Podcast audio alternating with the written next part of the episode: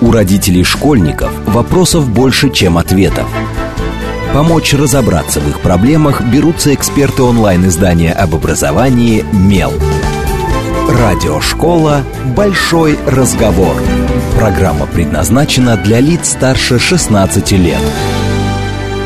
Добрый день в эфире Радиошкола. Это совместный проект радиостанции «Говорит Москва. Интернет-издание об образовании и воспитании детей МЕЛ».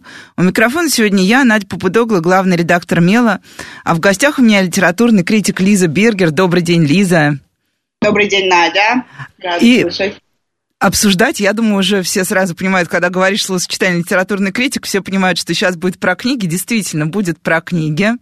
А, но поскольку мы все-таки для родителей и про детей, будем мы говорить сегодня про летнее чтение, летние списки э, и вот это вот все, что связано с ребенком на даче, ребенком в поезде, когда у него вдруг в руках, например, оказывается книга, а не мобильный телефон. Э, но я вот, как, наверное, как любой московский родитель, тоже получила список летнего чтения от школы, посмотрела в него, мне стало, как обычно, грустно, но мне кажется, это нормальное состояние, когда ты получаешь обязательный список, там были вот все, весь почетный перечень классики, и э, приписка педагога, что это книги, которые надо прочитать за лето. Вот, Лиз, у меня первый вопрос не про списки, а такой более, наверное, что ли, философско-родительский. Вот это вот надо. Ну, поскольку ты не только критик, но еще и мама. А, это... Стоит ли его да. реализовывать прямолинейно и беспощадно? Вот эти стопки книг, которые ты раскладываешь перед ребенком и говоришь, вот это надо за лето. Ой, я, я понимаю с книгами, потому что я их люблю и хочу, чтобы дети их читали. И я вижу, как мы реализуем просто тысячи вариантов давления на детей, которые э, направлены только на то, чтобы ребенок никогда не открыл ничего. И э, надо это одно из них, конечно, никогда в жизни. Но вот вспомни себя в детстве. Ты вообще заглядывал в эти списки на лето? Ты их вообще читала? Они кому-то были нужны? Мне кажется, я каштанку читала.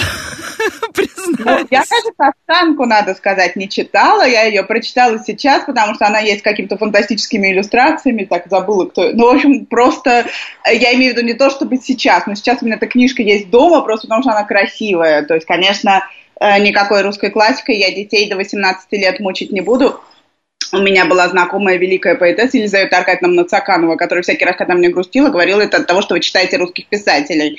Когда вы перестанете читать русскую классику, в общем, до 50 не надо. И э, у меня есть такая счастливая возможность. Я не живу в России, не живу в Москве, и мои дети читают все, что захотят.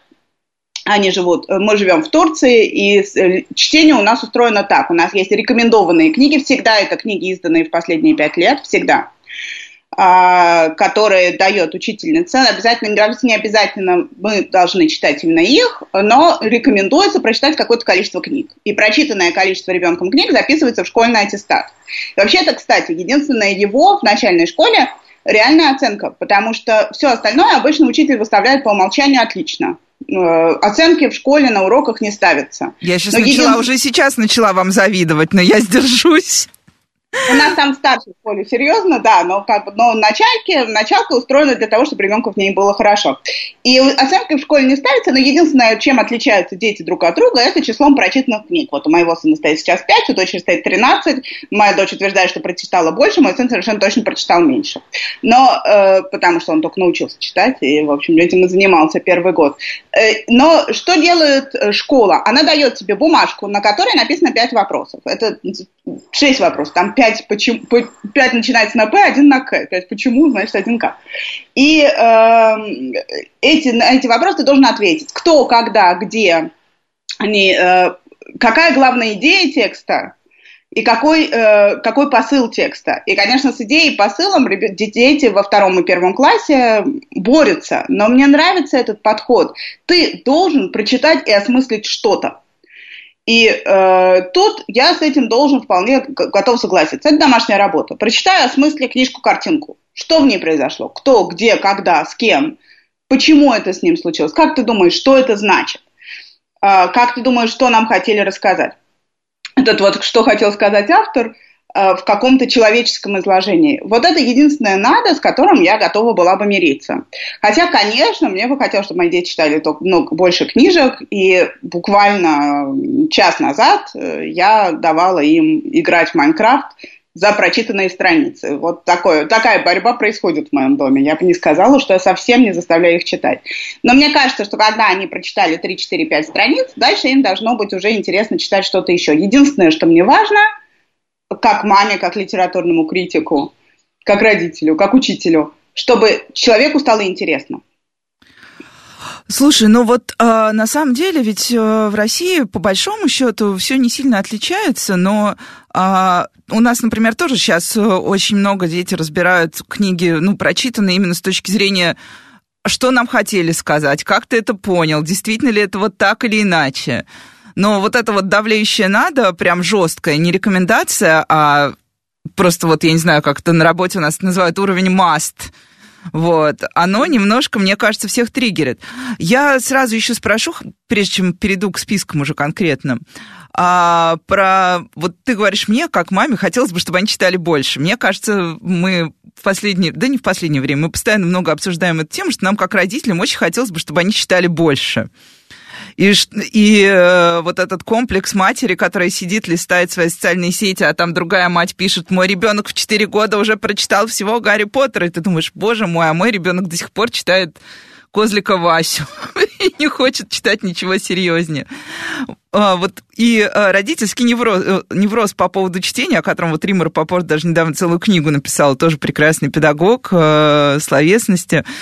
Как ты думаешь, откуда он у нас берется, твое мнение? Или все-таки мы придумываем сами себе немножко, что мы нервничаем из-за чтения? Слушай, у меня была прекрасная сцена, которую я запомнила на всю жизнь, когда моему ребенку был год, а у моей дочь, моей хорошей подруги родился сын Вундеркинд. И она, значит, ему ей год, и ему где-то 9 месяцев, и она выкладывает видео, как он, значит, читает, ну не читает, смотрит книжку, где изображены ну, животные, и видит коровку и говорит муму, и видит э, кот, котика и говорит мяу-мяу, и я испытала резкий приступ острой зависти. Ну, то есть, конечно, я не пошла своего ребенка сразу тренировать, чтобы он говорил муму и мяу-мяу, но я помню, как мне прям вот какое, как, какую гамму эмоций я в этот момент испытала, да, и э, в целом я думаю, что мы все живем в каком-то бесконечном неврозе, в котором мы как-то воспитываем детей. Вообще, моя любимая книжка в этом смысле, это как она, «Боевой крик матери-тигрицы», да, Эми Чуа, который, э, которая рассказывает, как она воспитывала своих двух китайских дочерей в Америке, и как она их мучила там скрипочкой и так далее, и как они потом выросли, ее возненавидели, естественно. И э, она, мне кажется, очень полезная. То есть это такой радикальный случай того, что мы, то, что мы пытаемся дать ребенку, это все какой-то невроз, связанный с тем, что мы обязаны как-то его воспитать и что-то ему передать и вообще как-то его подготовить со взрослой жизни, но, возможно, мы занимаемся совершенно не тем. У меня в этом смысле есть очень хороший антипример передо мной учитель моего сына, который постоянно всех детей там как-то унижает, воспитывает, сравнивает и так далее. И когда я к нему прихожу и говорю, этого не делать, он говорит, ну я делаю это для того, чтобы они были готовы к взрослой жизни. И вот тут я понимаю, что мне его помощь не нужна и никакому, никому из этих детей она не пойдет на пользу. Но я понимаю, что у нас есть миллион неврозов, связанных с любым видом, что ребенка надо отправить на плавание срочно и на... Ну что-то, и главное, что-то из этого действительно ему пригодится. Что-то из этого... У меня есть такая знакомая мама-тигрица здесь в Турции, которая тоже очень постоянно, у нее здесь постоянно делают домашнюю работу, и она вот постоянно чем-то занимается, и у них, значит, английский плавание и так далее. И э, она иногда садится и говорит, да, наверное, я перебарщиваю немножко. Э, наверное, слишком много. Но вот же есть великий пианист Фазыл Сай, турецкий. А он великий пианист только потому, что его мама с пяти лет, значит, заставляла его пять часов в день проводить за пианино. То есть э, понятно, что все это какие-то родительские устремления и мечтания. А, и для меня лично это вечный вопрос, как разделить навыки, которые ребенку действительно нужны и необходимы, от навыков, которые я решила, что ему нужны и необходимы. А, как, где ты ему помогаешь, а где создаешь повод для подхода к терапевту. Потому что понятно, что ничего не понятно на самом деле. Вот лично мне нет. Ну, да, там, я не знаю, есть учеба. Мы стараемся, чтобы дети ходили в кружки. Моя мама, например, я была московским ребенком, которого водили всюду. И я была московским ребенком, которого водили всюду, и он все это ненавидел. Меня водили на рисование Пушкинский музей, где работала моя бабушка. Я была самым худшим художником в группе. Всех, я помню, когда была выставка там в 91 году, сделали международную выставку работы детей, и работы всех участников группы были проданы за границу, кроме меня, потому что я не умела рисовать. Мне сейчас стало тебя жалко. Я бы начала переживать, если бы я была тем ребенком. Знаешь, я немножко переживала, и у меня, но у меня дело в том, что у меня там дедушка был известный художник, он был известен тогда в Москве. У меня очень хорошо рисует папа, брат и дочь. То есть просто это генетическое, как бы, просто оно мне не досталось. У меня потрясающая дочка рисует. Вот, или меня, у меня э, отвели на гимнастику, я очень хотела пойти на гимнастику, и мы, меня отвели какой-то там великий учительницей, в школе, в зале было 40 человек, и э, а, а мы все занимались, потом она показала на двух девочек, меня еще одну, сказала, ты и ты, уходи и больше не возвращайте. Так что у меня своя травма, связанная с детским воспитанием. Но я считаю, что мы можем передать то, что мы любим. Я люблю книжки, и поэтому я читаю с детьми каждый вечер, и это они любят.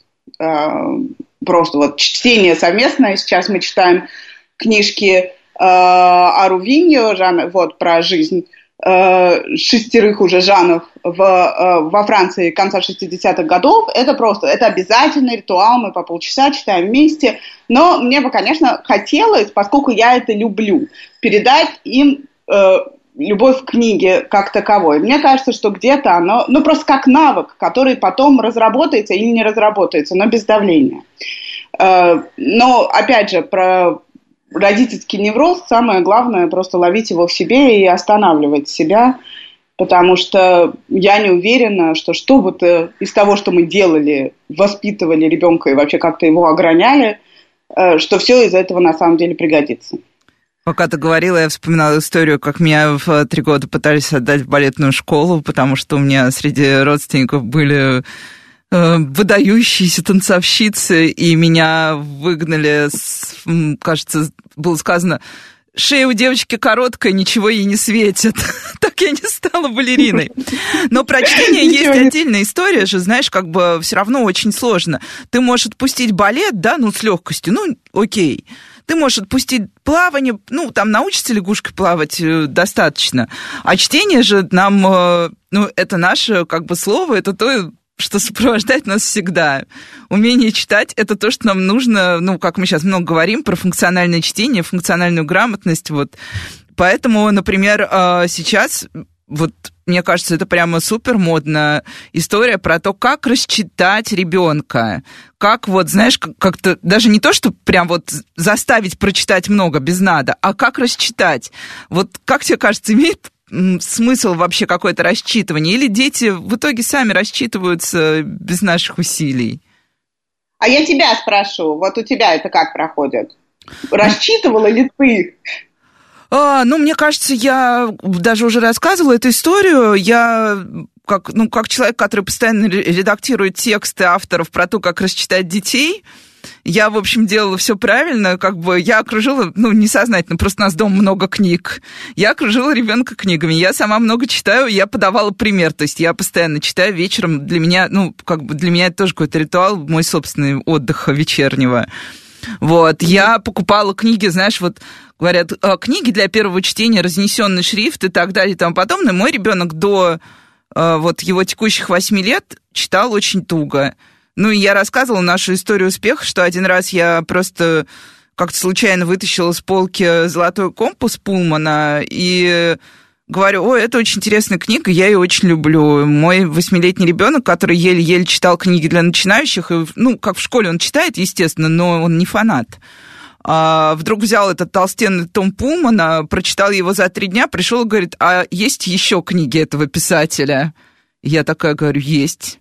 В итоге он прочитал всего Пулмана на русском языке за последние полгода, и я думаю, вот как так получается? Не знаю, у меня нет ответа, как рассчитать. Я вот поверила в то, что классная книга может рассчитать мне немного помогло э, чувство уверенности, которое я создавала за счет комиксов. Но опять же, таких комиксов я в России знаю очень мало, которые были бы для начинающих, с приключениями. Э, вот действительно, и в списке у нас их нет, просто потому что их сложно читать с листа, но мне, мне помогли, например, комиксы расчитать ребенка. А, второго ребенка я еще пока не расчитала. Еще мне помогло, кстати, а, аудиокнижки Storytel, потому что у меня есть подписка на Storytel, и я просто пыталась понять, что моим детям нравится. И О, какая, вот это классная идея, мне кажется, очень здорово, да. А, как и мне, безумно нравятся книжки про маленького папу. Причем я-то думала, я их читала в детстве, они описывают, опять же, 60-е, да, это Виктор Голявкин, по-моему, я... По-моему, да, тоже, про маленького... да, да. Я, я, просто, я, просто, э, я просто иногда, поскольку у меня странный способ дисплексии, я иногда путаю совершенно очевидные э, имена, поэтому, по-моему, так, да. Э, и э, и оказалось, что мои дети обожают этого маленького папу, они готовы слушать про него бесконечно, но вот это вот моя детская книжка, которая мне казалась вот уже никому никак. А, и э, Александр Раскин, конечно. Да, Александр вот Раскин, буду... да, я тоже начала проверять тут уже. Да, вот, потому что потому что голова. И прекрасный писатель во всех отношениях. И оказалось, да, что вот какие-то вещи такие им нравятся. Потом еще оказалось внезапно, а я еще, э, у меня довольно хорошая память, я всегда все помню наизусть. Я помню наизусть своего детского Чуковского маршака. И я хожу их все время и декламирую. Но, то есть получается так, что я начинаю там, вот мы шли, нашли деньги. Я начала, муха по полу, по полю пошла, муха денежку нашла. Я начинаю ее рассказывать, эту сказку просто на автомате а ребенок мой читает старший по-турецки и по-русски, и она в какой-то момент сказала, да, а у нас дом-то это есть? Я говорю, да, есть, достала ей всего Чуковского, и она, как сумасшедшая, тоже стала читать этого Чуковского, потому что он ей запоминается. Потому что его можно потом ходить и декламировать. И все, вот у нас была неделя или две, когда мы бесконечно читали Чуковского, и пока мы не выучили наизусть его всем семейством, уже не только я. И в этом смысле, ну вот, все, что в рифму, оно тоже такое, но потому что оно совместное. Мне кажется, все равно надо начинать с чего-то совместного. Ну, вот я люблю, например, ужасно люблю Эдуарда Шендеровича. Э, и ровно за это у него очень простой ритм и стихи абсурдные, довольно э, фантазийные, которые при этом очень легко запоминаются. мне очень нравится тоже ходить и это все декламировать. Э, да, а, ну, слушай, вот я просто сразу тоже хотела задать позже этот вопрос, но сейчас, поскольку ты сказала про аудиокниги, я сразу спрошу, а, никак мы не дойдем до списка, но нет, мы сейчас дойдем, я клянусь просто. А, я, я. Тем более, что в списке будет то, о чем я сейчас спрашиваю. А, аудиокниги и электронные книги. Вот насколько они разрушают раннее детское чтение. Есть тезис, что разрушают? Не надо давать ребенку электронную книгу, пока он не начал читать, э, ну, бодро, весело. Ну, я тоже люблю бумажные книги, мне сложно спорить, но просто твое мнение про аудио и про чтение с экрана. Да, мне, честно говоря, важны, но мне важ, важно, чтобы ребенок, чтобы человек, читая, но тут я скажу даже как литературный критик, умел воспринимать историю. Я, например, не умею слушать очень хорошо аудиокниги, потому что мне они слишком, то есть э, мне они слишком медленные. Э, я очень-очень быстро читаю, и э, таким почти фотографическим чтением. И на, а когда я ставлю аудиокнигу на быстрое, я в какой-то момент, э, на быструю промотку, я в какой-то момент упускаю что-то, и все, и теряю ее. Я не могу найти тот ритм, который бы мне подходил. А, но для меня главное, чтобы человек умел узнавать историю. У меня, я очень люблю набоковское вот это вредное про хорошего читателя, что хороший читатель – это человек, который, ну, видит детали, читать внимательно, э, не просто увлеченно, да, а внимательно. И мне кажется, например, аудиокниги в этом смысле очень здорово помогают, потому что они не дают тебе э, поездом их проскочить. Ты все равно на какие-то детали обращаешь внимание. Особенно если эти аудиокниги хорошо начитаны. Вот в списке у нас есть одна книжка, которую я люблю именно аудиокнигой одна из детских книг, это «Сказки Зверского леса» Ани Старобинец. Они сделаны так, аудиокнигой, музыкально, драматически, что их лучше, по-моему, даже для начала слушать, а не читать. Они увлекательны, в них много деталей, но при этом в них использованы все драматические возможности э, спектакля, аудиоспектакля. И, кроме того, я, кстати, неравнодушна к аудиоспектаклям, и как человек, который вырос с горой пластинок, Э, вот, да, я мы... хотела вспомнить, как мы слушали пластинки. У нас же в детстве, вот когда говорят аудиокниги, это не то. Но вот мне кажется, что это примерно на самом просто другой носитель. Мне кажется, это, знаешь, тоже часть буржуазной московской жизни. Но что у меня было просто море этих пластинок, на них действительно было все, и мы слушали, а, кстати, «Голубой щенок», которого мои дети обожают, он как бы, он как бы же аудиоспектакль скорее, чем мультфильм, ну, и более так известен. Но, конечно, если у меня была пластинка с Хармсом, например, это был шик, ее сложно было достать, насколько я понимаю, в 80-е. Но это все от того, что мы могли это все достать. Это все, конечно, для нас, для нас такое воспоминание, просто потому что у нас все это было. Но э, это было же невероятно здорово, что можно было что-то поставить и что-то слушать. И для меня это сейчас такое Потому что мне кажется, что если человеку... Мы же всегда говорим о том, когда мы начинаем говорить, что мы мало читаем сейчас, мы э, приходим в итоге к тому, что читаем-то мы больше, потому что для нас очень доступна сейчас разная текстовая информация. То есть тут ты прочитал блог, пост в Инстаграме, которые вдруг стали словесными скорее, чем картиночными, еще что-то. То есть ты воспринимаешь какое-то огромное количество информации, но больше, чем раньше. Единственное, что тебе должны дать книги тут, мне кажется, это умение ее правильно воспринимать, аналитически, цельно и так далее. А уж каким образом, ну вот для меня уж точно не имеет никакого никакой разницы. И мне даже нравится, что э, мои дети привыкают к историям, что можно вот там отправить их рисовать свою комнату, включить ауди- аудиокнижку, и в итоге это приведет к тому, что в какой-то момент они книжку возьмут с полки, просто потому что они привыкли жить с историями. А уж насколько полезны истории, вот этого я не знаю совершенно. Ну, то есть тут у меня большой вопрос, потому что я-то живу в своем фантазийном мире всегда, но мне кажется, эмпатия, сочувствие и рациональное мышление они воспитывают. Так, а электронные книги? Ну, э, мне кажется, дети не мои дети маленькие, они просто не могут читать электронные книги. Но мы опять же говорим вот э, в случае Яндекса, например, да, что были выбраны те книги, которые можно прочесть в электронке, и там были какие-то вопросы с правами и так далее. Тут вопрос доступности, потому что, опять же, да, мы-то можем пойти в магазин, живя с тобой в больших городах, купить необходимую книжку, дать ее ребенку. А если ты не можешь, то уж дай бог, чтобы человек научился использовать те ресурсы, которые у него есть. Э, я не знаю, как другие дети читают электронные книги. Я таких детей практически не знаю. Мне кажется, что им просто тяжело. Ну да, вот я просто уже тут больше, мне кажется, это уже какая-то подростковая история про чтение там, я не знаю, с какого-нибудь Kindle или с телефона, уже неважно как.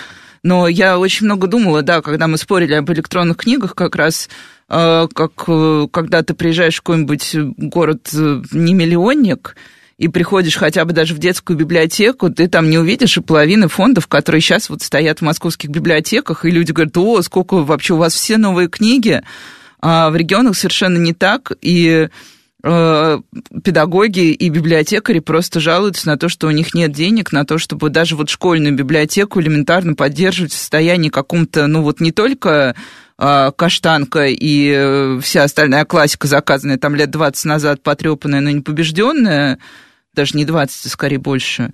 Вот. А новых книг, к сожалению, да, нет, поэтому электронный носитель на самом деле здесь играет очень важную функцию. И вот я на самом деле, когда меня спрашивают, э, плохо это хорошо ли, я говорю, ну если ваш ребенок читает, ну мне кажется, уже, уже хорошо.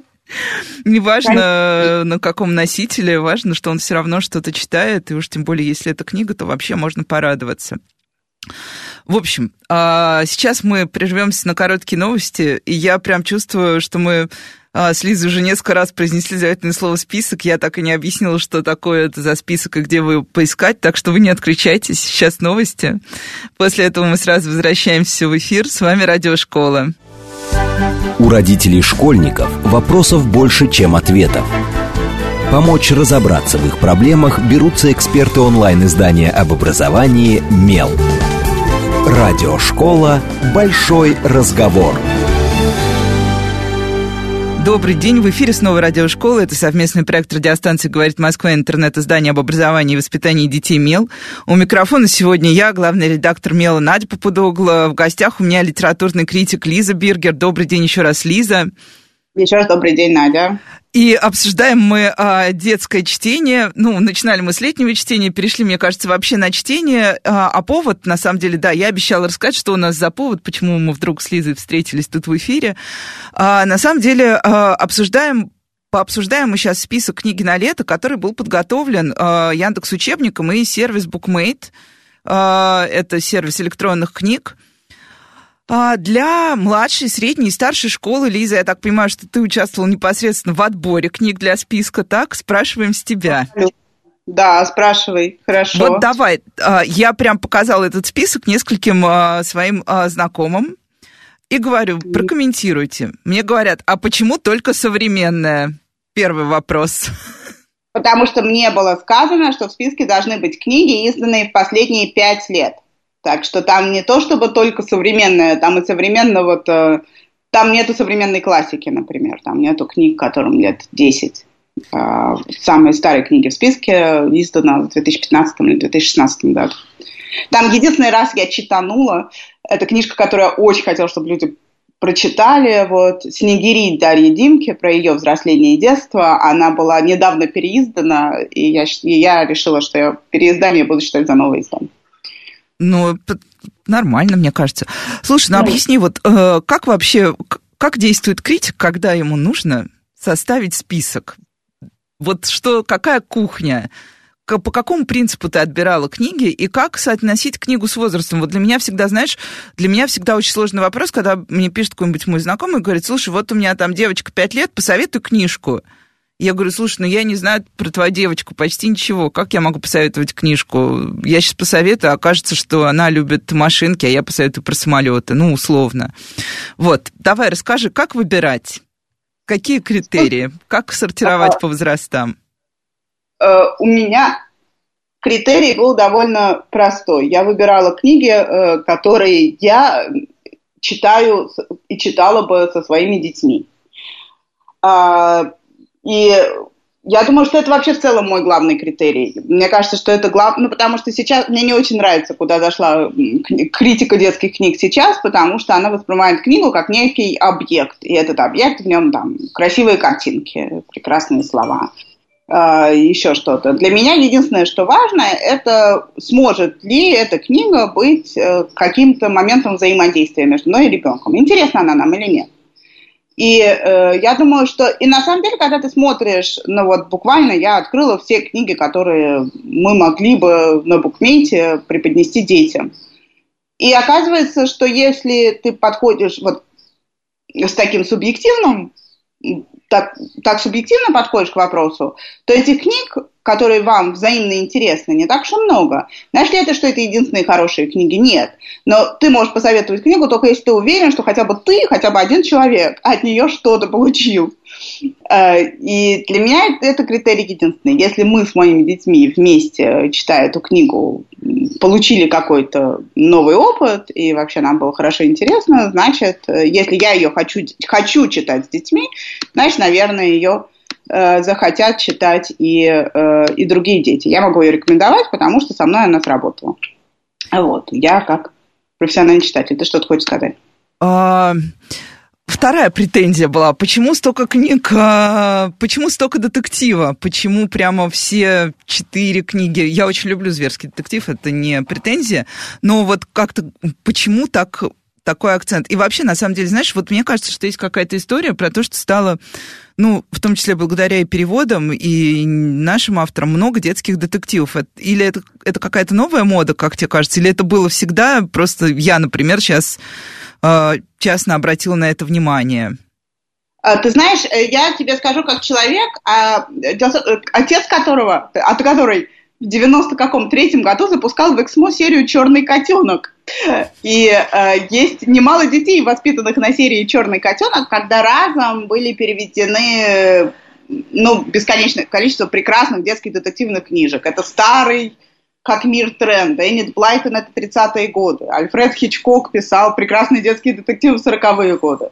И на них э, шпионку Гарриет перевели на русский только недавно, которая тоже, да, какие там 40-е годы. То есть это старейший просто тренд.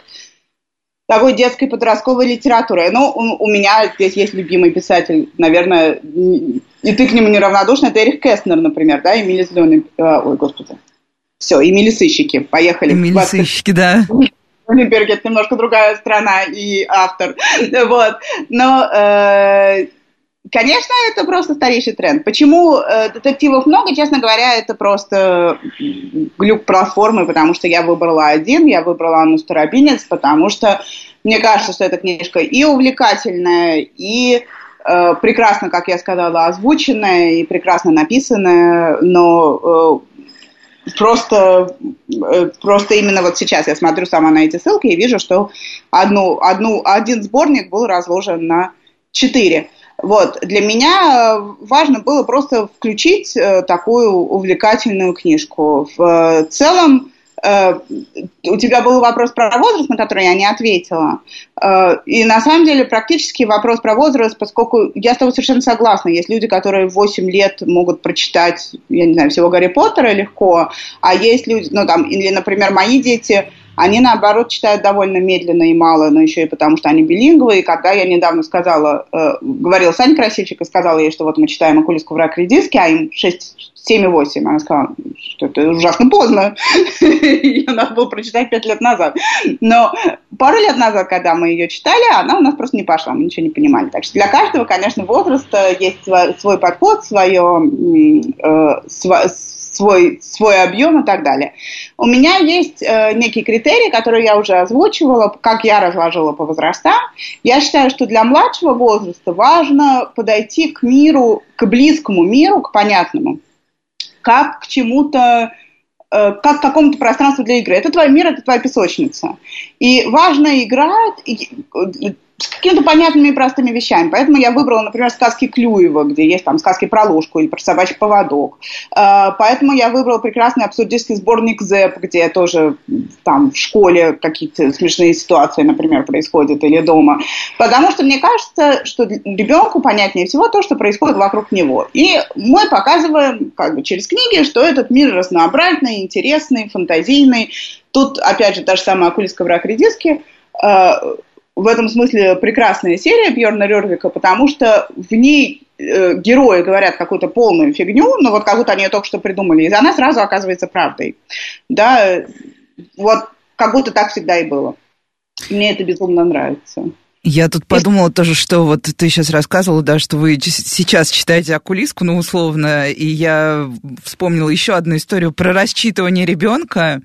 Вот э, там, например, меня искренне удивляет там, что мой ребенок читает Пулмана, потому что мне кажется, что Пулман очень сложное чтение. То есть, ну, я думаю, что просто мы с ним по-разному читаем, и каждый видит в тексте что-то свое помимо прекрасной захватывающей истории.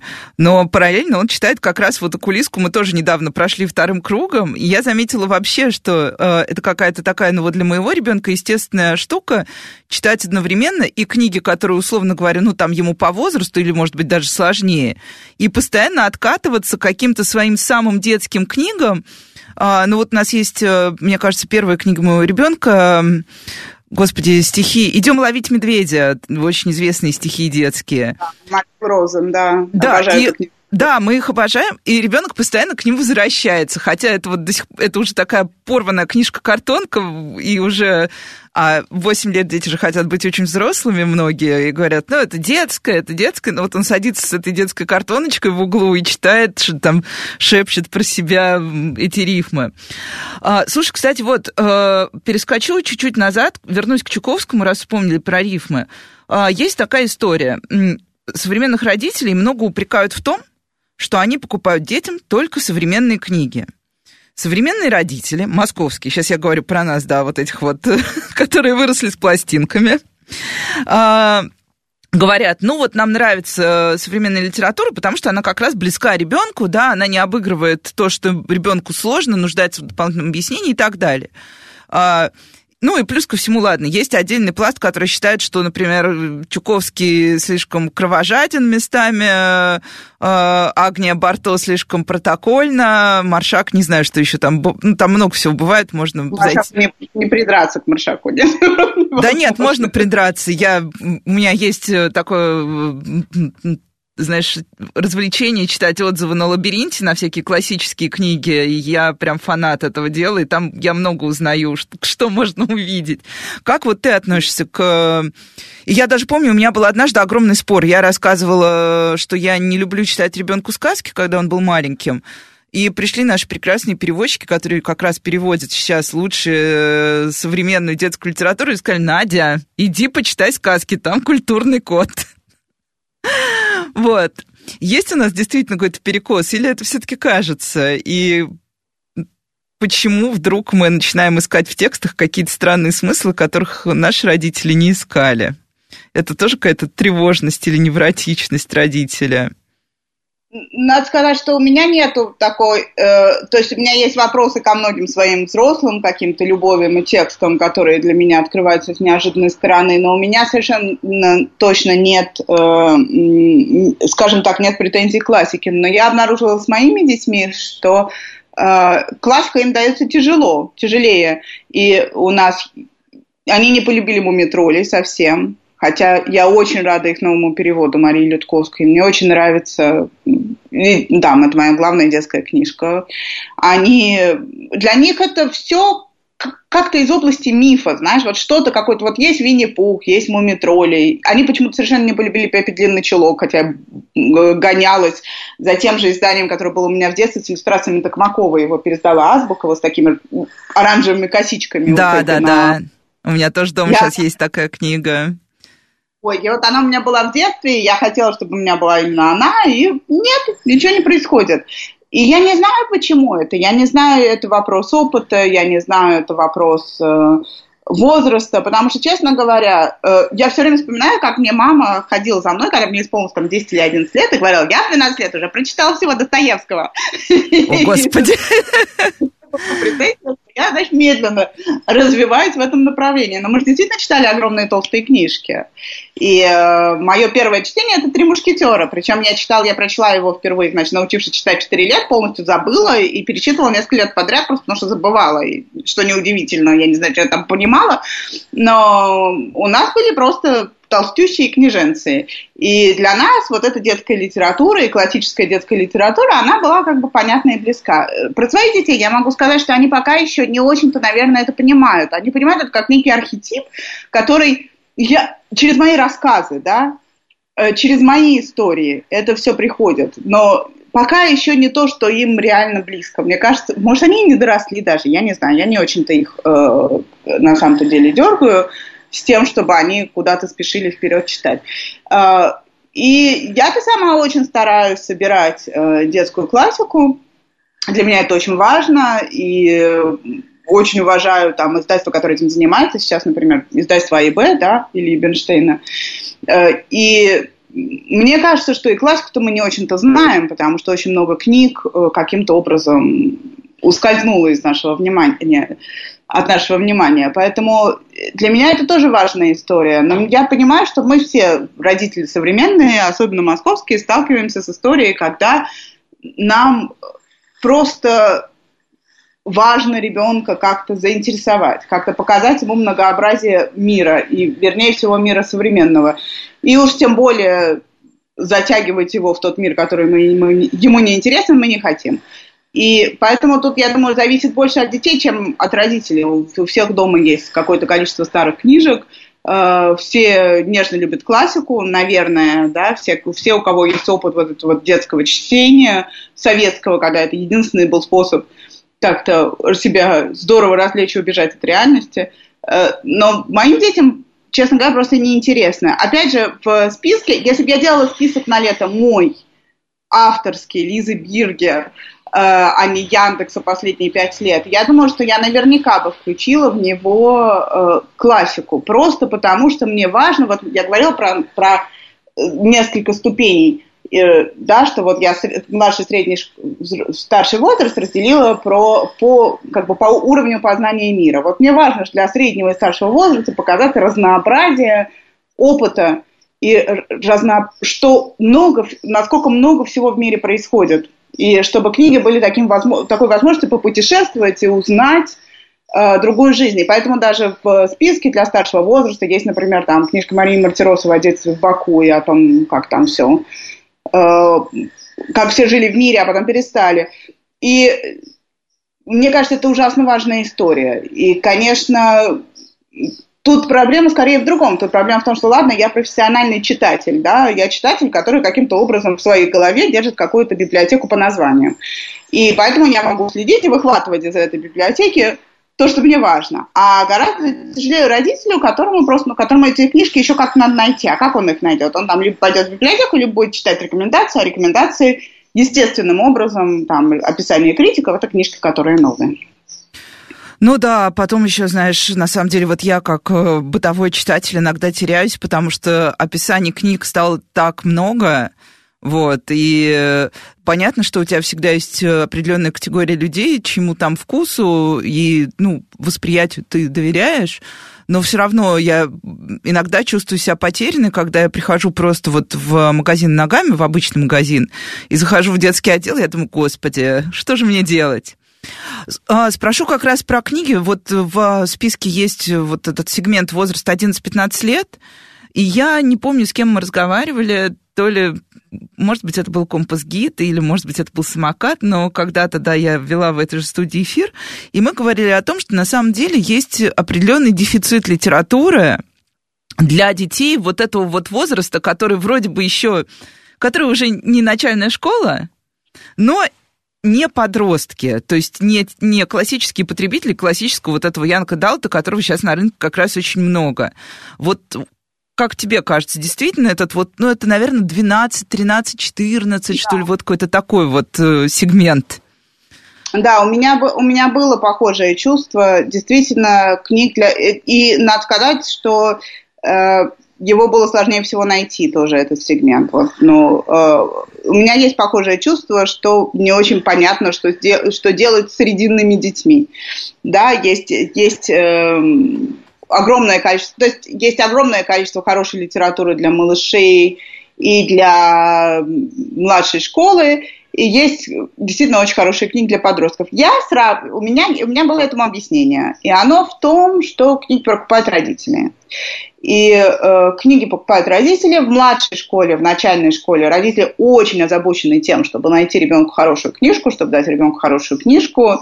И они следят, и они покупают.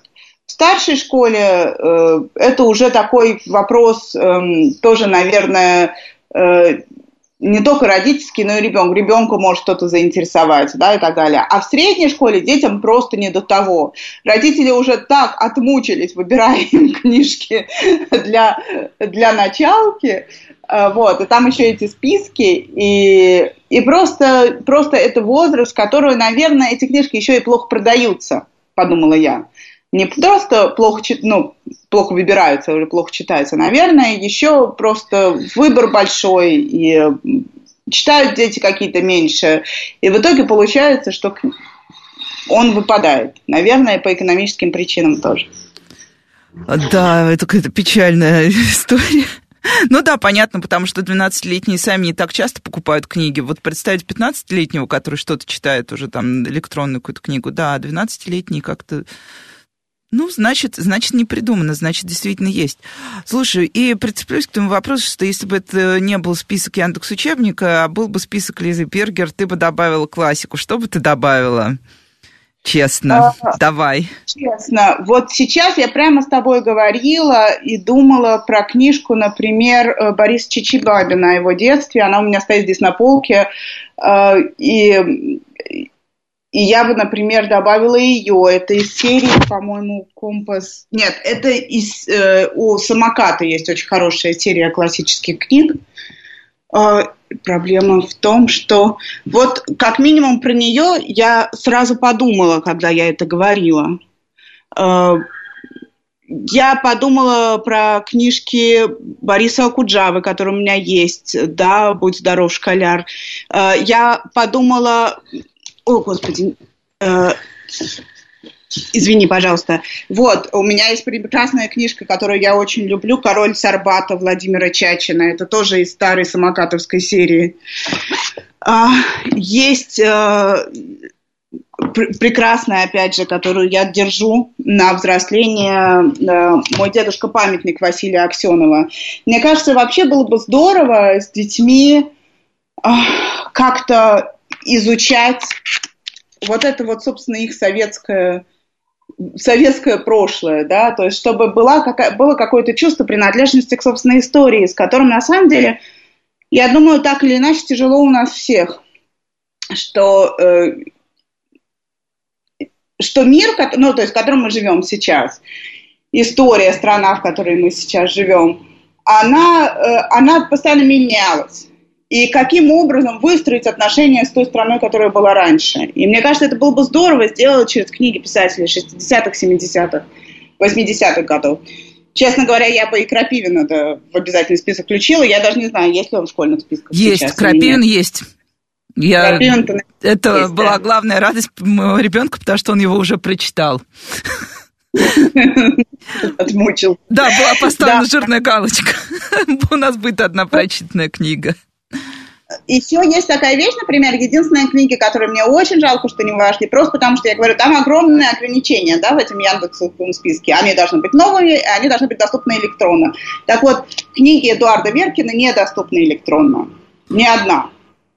Ого. Раньше вроде бы были, но да, вполне возможно. Их всех, их всех почему-то нет, я не могу сказать. Ну, то есть понятно, что какие-то книги, там, то же самое «Осеннее солнце» в ранней редакции – когда оно подавалось на книгу.ру, можно прочитать, например, онлайн на книгу.ру, и вообще его можно прочитать онлайн. Но для меня это, например, очень важный подростковый писатель. Вот сейчас вышла его книга «Осеннее солнце». Она вышла в издательстве «Волчок» с моим предисловием даже. Я ему очень послесловием. Я люблю послесловие больше, чем предисловие. Я считаю, что книг предисловий быть не должно никогда. Вот. И э, это просто потрясающая книжка о, о смерти старого мира, да, там деревня, три семьи, буквально три семьи, они последние в этой деревне, и э, последнее лето этой деревни описано, как она э, не то что закрывается на ключ, в буквальном смысле в конце, в конце, в конце рассказа. И действительно, мне, мне кажется, что у Веркина есть огромное такое очень сильное чувство связи и с прошлым, и с настоящим. И он умеет сочинить такой текст, в котором есть современность, мобильные телефоны, игры, еще что-то, но одновременно есть сказка, одновременно есть фантастика, одновременно есть отношения с тем, что было 20, 30, 40, 50, 60 лет назад. И мне кажется, что детям этого всегда будет очень не хватать, потому что, да, мы, понятно, у нас как-то описана современная реальность, но а как ее соотнести с тем, что было раньше, как себя выстроить не только в пространстве, но и во времени, это огромный для детей вопрос. И я говорю, даже в этом списке я постаралась выбрать какие-то книги, которые бы помогали на него отвечать. Слушай, да, я подумала действительно, что мы на... Я прям, меня опять перед глазами был список моего ребенка, и я поняла, что да, мы в итоге оказываемся в абсолютнейшем гэпе, где век, вообще век истории выпал. То есть у ребенка есть то, что здесь сейчас, и у ребенка есть то, что было условно вот там где-то до 19 начала 20 века. Друзья, ну, у нас, э, к сожалению, заканчивается время. Я бы с удовольствием поговорила бы про книги, наверное, еще часа два, но эфир ограничен. Лиза, спасибо тебе большое, и спасибо еще за рекомендации помимо списка. Список можно найти на сайте Яндекс Учебника, там выложены все книги, которые мы сегодня упоминали, а те книги, которые Лиза упоминала вне списка, ну, можно выписать на бумажку или выйдет расшифровка нашего эфира на меле. Спасибо, друзья, до встречи. С вами была Радиошкола.